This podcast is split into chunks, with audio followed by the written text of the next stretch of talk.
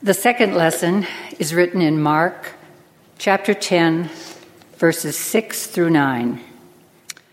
But from the beginning of creation, God made them male and female.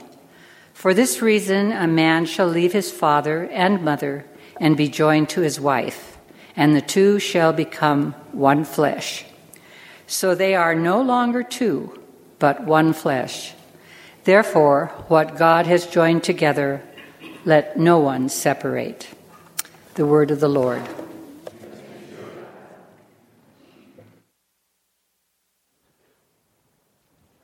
Again, thank you, Vicki, for reading. Well, I'm certainly grateful to be here uh, this morning, and I thank uh, Pastor Jerry for this opportunity. Uh, yesterday at the five o'clock service, somebody, a fellow, was sitting down on the front seat where I was sitting before the service started, he looked at me and said, Are all the other pastors gone? I go, uh, no, they're here. In fact, Jerry will be here in just a few minutes. He was used to me preaching in in, uh, in summer when they're all on vacation, so this is an unusual event. So I'm glad to have uh, Pastor Jerry and Pastor Carol as well here uh, with us today. But I want to uh, speak on this topic of marriage and the idea being that it's supposed to be an honorable estate. Now, something has happened over the years. And I want to speak to you as a pastor who I have been for many, many years. And as well as a licensed counselor uh, in the church setting for almost 30 years. And I have witnessed over the generation or so. An incredible change in the last 40 years regarding what marriage is considered to be. Dramatic changes. Not only in marriage, but also in relationships in general. Now, before you start leaving in droves because I'm just going to be talking about marriage and you're not married and you're single and you're never going to get married, or you've been divorced or that sort of thing, please don't do that because I want to talk about marriage, uh, relationships in general and marriages specifically from the basis of what God's Word has to say and regarding who He is and how come we have marriage uh, to begin with.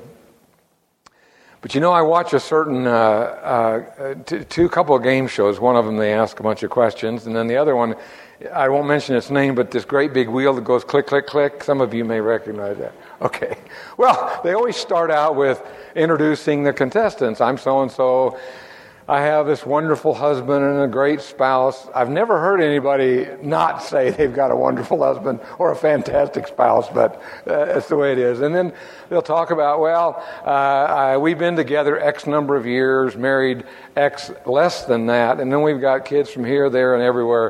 And it's like, well, and, and not to mention the partner, this and that. But it's, it's like, wait a minute, there's, this is now the norm. And this is what is going on and what everybody does. And uh, years ago, I remember if somebody would have said something like that, the community would have never talked to him again. And now it's like national TV. What's the problem? It's the way it is. There's something going on that is indeed contrary to God's Word. God's Word is that we're supposed to be submissive to one another out of reverence for Christ. Now, these instructions, I think, from Paul are for the Christian family in general. Now, some commentators will disagree as to whether this verse particularly belongs to the preceding passage, whether it should be a verse by itself, which some translations do, or is it a verse that precedes what's to follow? I think the latter makes sense because Paul's saying this is what happens now in relationships. Okay, you're submissive to one another out of reverence for Christ. That's the overarching principle. Then it's okay, here's what husbands do, here's what wives do, here's what children do, and here's what slaves do.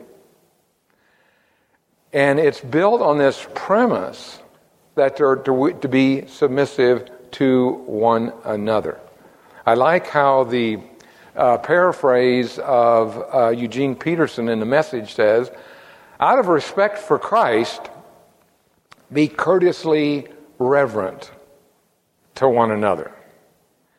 And in a paraphrase I've never heard about, the easy English, serve one another to show that you respect Christ as your master. Now, see, that principle encompasses all of our relationships. Now, it may not work for non Christians, or if you work in a place that doesn't have any Christian leadership, which most of us do probably. But this principle is what's supposed to be operative in Christian families, Christian churches, and Christian relationships. It's literally being submissive to one another. Now, for those of you that are English majors, it's a passive imperative, which means it's not a suggestion. Say, this is what God's telling us we're supposed to do. This is His law. And the reason He's telling us that, not because He wants to control us, but because that's what works. And the reason it works is because that's what's going on with Him. I'll talk about that in a few minutes. Now, when Paul wrote these words, they were revolutionary. They were mind shattering. In his day and time, there was absolutely no legal status for anybody except him if he was a Roman citizen. Wives meant nothing. Children meant nothing. If you didn't want them, put them on the hillside, let them die. Who cares? You could kill your slaves if you wanted to, it's not a problem. Just the way it was. So for Paul to write these words are outstanding in terms of the impact in the world in which he lived. It was revolutionary and countercultural then, and I think it is today. Now, I'm not intending to disparage anybody that's suffered divorce, had difficulty in relationships. Some marriages are not going to work because there's all kinds of unfaithfulness and nasty things going on. But in our country today, there's this sense of uh, uh, disparity between the attitudes towards marriage. It's, it's on one hand, it's kind of irrelevant. It doesn't really matter. We kind of disregard it. On the other hand, it's a disdain. Why are you putting a big deal on it? What's the matter? It doesn't matter. What's the, what's the problem? So that's the attitudes that is going on today out there that I've been living through and witnessing and even in Christian relationships. This is the popular practice.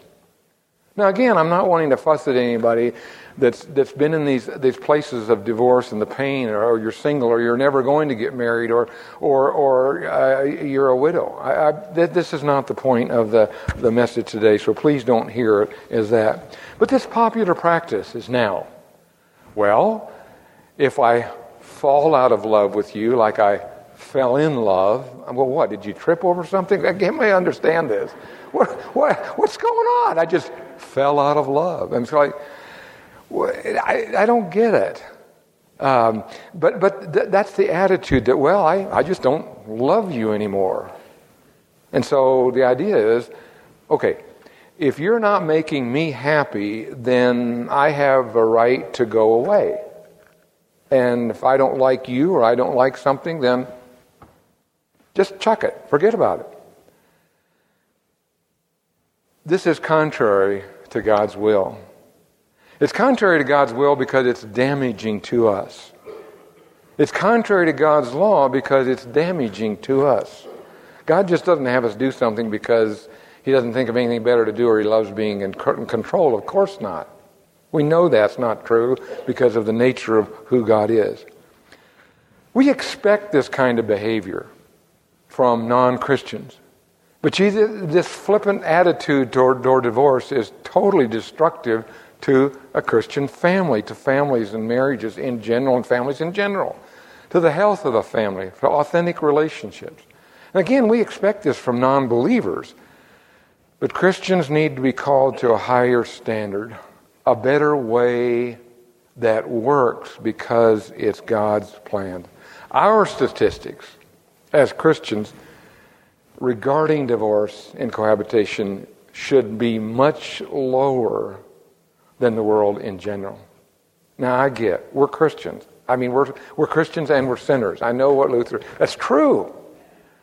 But we want to work toward recapturing and regaining this sense of sacredness of what marriage is all about. God's plan. I don't know how they got those rings together. I think they were made that way. but the idea is that they signify permanence.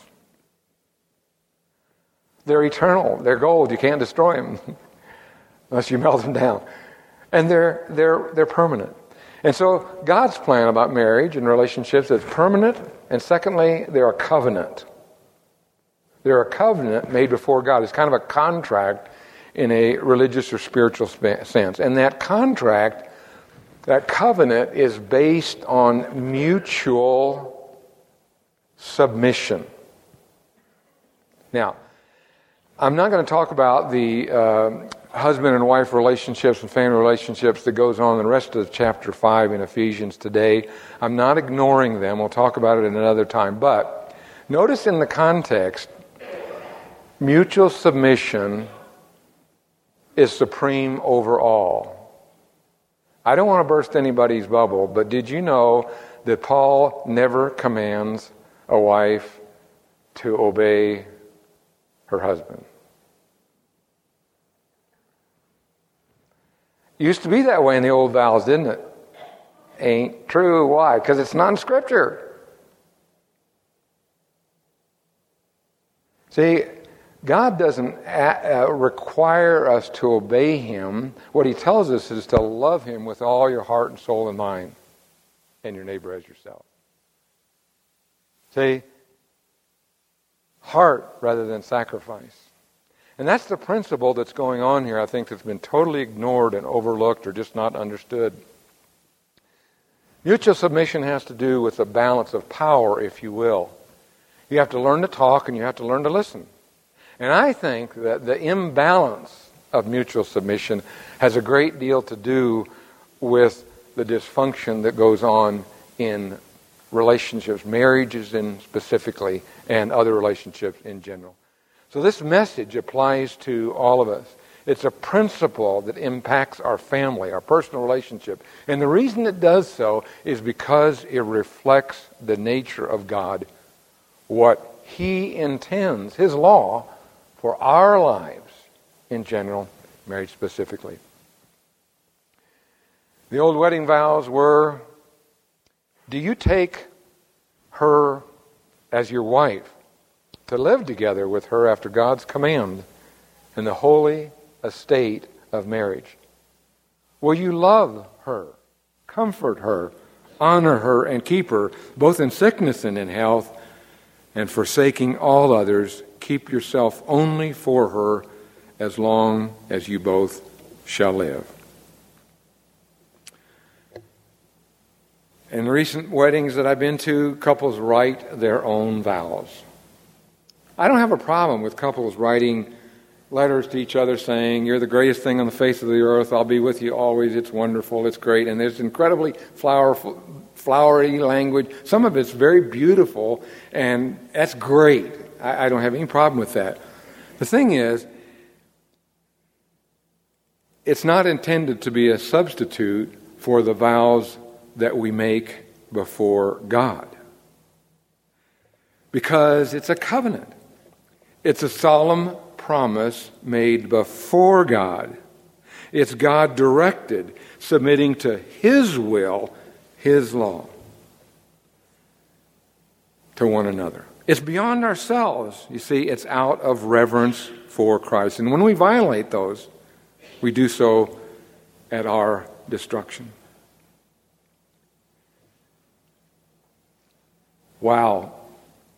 I don't know who that young couple is, but that, oh, that frame itself came from an antique shop. I'm just telling you, it's been there a while. But we're, we're not intended to be alone. Now, some of you have the gift of celibacy, like Paul has. I, I, praise God. But God did not want us to be alone. And he ties it to, he ties marriage to our creation, as was read earlier in Mark chapter 10. The Lord God, in His goodness, created us male and female. It's He that established marriage. And then, of course, Paul's message in Hebrew, uh, the, the Hebrew writer in chapter 13, rather, perhaps Paul wrote it let marriage be held in honor that is respected by all, and let the marriage bed be undefiled. Wow. Earth shattering. So today we want to recover a little bit of this sense or this view or belief that marriage indeed is an honorable estate that's been instituted and blessed by God. Let's try to recover a little bit of that honor and respect that it's valuable. It's a precious and great worth. Now, don't misunderstand me. I'm not I'm not advocating we go back to the early 50s when I was a young boy, very young, and, and have um, the little woman um, uh, in a dress, stockings, and heels running her Hoover over the new carpet. And if somebody comes to the door and wants to sell you a new Hoover, you, I can't without the head of the house being here and making that decision because I'm brainless and I don't know anything and I don't have a mind. Please. Has never been God's desire and God's will. That was hierarchical. That was patriarchal. And you know why that's not biblical? Because it's contrary to biblical submission. But that was what was going on for a long time. Well, I'm just trying to be faithful to what the scripture is telling us. I often hear from couples that are uh, now living together, they'll say, well, you know, really what we're trying to do is uh, make sure that uh, we're compatible and that we're going to get along. I mean, after all, you wouldn't, you wouldn't buy a, a new car unless you drove it, right? And that's, I've heard that I don't know how many times. And uh, well, you, sometimes it's just uh, financial. Uh, we can't afford to have two separate places to live, so what the heck, we'll live together. And then, you know, when we feel like it, or we might or might not, we, we, will get married. Okay? They're, they're, they're wanting to maybe decrease the possibility of divorce. See, the problem with that is that it's all not true. Conventional wisdom doesn't make it true. I think I forgot to show that slide. You get to see it twice if, you, if I didn't. Now, in the National Center for Marriage and Family Research, this is the, the most neutral website that I was able to find. And I want to list a few statistics, especially for you uh, engineer types, okay? These are statistics from a neutral site. First, 66% of married couples today have lived together before marriage. And of those, 50% married. The third statistic is that cohabitated couples separate at a rate that's five times greater than couples that did not. Some statistics, some websites are 20 times. Next statistics, the reconciliation rate of non cohabitating is one third of those that didn't live together before marriage. Next, couples that lived together were much more likely to experience infidelity. And the last statistics, there are much greater risk for divorce than those that did not. Wow. So you see, we live in what's called an age of disposable relationships. And what happens in practice is that there's really no security with couples. It's tenuous. It's ready to split at any moment. If I do something to aggravate you, then I'm out of here. If I do something that you don't like, I'm out of here. Jesus spoke to that a long time ago. Not the way God wanted. See, what happens when there's a tenuousness like that is that there's no possibility of growth emotionally, spiritually. What happens when, when you get a little bit older and you can't do some of the things that you did before? Uh, well, you used to go biking up and down the, the, the hills and loose trails with me, and now you can't do it anymore. Well, I'll get a younger one that can do it more with me. Or, well, what did? See, something's not right here. God's design for the Christian family, for Christian marriage, is that it's a permanent covenant based on mutual submission. All Christian relationships and marriage are a reflection and an extension of our created image in the nature and likeness of God. God is agape love. He wants us to love and to be loved. That's who He is. God is love, right? What that means is that He creates us out of that love to give it, to receive it. I think that's exactly what happens in the Godhead. Now, some years ago, before uh, double helix was just coming out regard, regarding DNA, and it was a brand new thing. It was wow! It was we were on the cusp of, of a new world, and uh, I got to thinking about that as I wonder if this is what the nature of God looks like. So I try to imagine the Trinity in a visual kind of way as a triple helix. Now, what's fascinating to me about that is that this triple helix has individual strands. They're easily recognizable, different color, but you can't separate them. Fascinating. I think that's what's going on in the Godhead, the Trinity. Now, turns out, I found out later, there was a technical Greek term to describe that. And I'm not the first pastor to use that term from this pulpit because Pastor Jerry did it a while ago, so if he can do it, I can do it, right? Well, this term is perichoresis. Perichoresis is just a Greek term, and it's where we get the word a perimeter, for example. So the idea is that there is something going on in the Godhead or the interior life of the Trinity. And that's the word for that is perichoresis. In Hebrews chapter 5, the author writes that Jesus' prayers were heard because of his reverent submission. I don't even know how to grasp that in my mind. Something's going on that's an active, ongoing interrelationship of agape love. And I think that mutual submission is an illustration or a living out of what's going on in the very nature of God. And that's why it deserves our highest value, honor, and respect. Well, a couple of quick takeaways. I could spend a lot of time talking about a variety of things. Do something about your relationship. Doesn't have to specifically be your marriage. Of course, it, it certainly could be. But do something.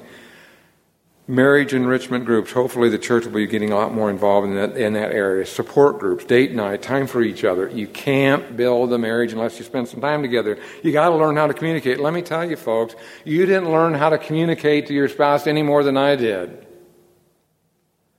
When you're dating and everything is romantic and hallmark, that's not real world. That changes after a while, and you've got to learn how to talk and listen. You weren't born capable of learning how to talk and listen to where it's going to matter in your marriage. Do something about it, get some help. Especially husbands, it's not a sign of weakness, it's a sign of strength. You say, I don't know how to do this. Okay. If you try to fix things at home, you know what the plumber does when he comes after your work? He says, now you got to pay him to fix what you screwed up to get started. Okay. That's the same kind of thing. Don't go on and say, wait a second, something's not happening here. It's not doing well. It's not working right. Maybe I need to learn how to do this. Okay. Well, we love each other. We're committed to each other. We just don't have the tools. It's as simple as that. You can learn to do it. It takes somebody teaching you how to do it, and then it works. It really does. I, I've experienced this hundreds and hundreds of times. You have to learn how to be happy. Isn't that a crazy statement? See, that's not what we think. Our conventional wisdom is well, you make me happy, let's get married, we're going to be happy, right? Uh, but it doesn't work that way by definition because things change out from underneath us. You have to learn how to be happy. You see, good marriages are made, it's not a given. Have you ever heard the adage, uh, calm seas don't make a good sailor? Same way in our relationships. It may be difficult, but the times we grow most are when we have difficulties when there's troubles. Sometimes it's between us, sometimes it's our kids, sometimes it's uh, uh, external kind of things, there's job loss, finance, all kinds of things. But that's when we either grow deeper and our roots grow down deeper, or the next wind blows us over.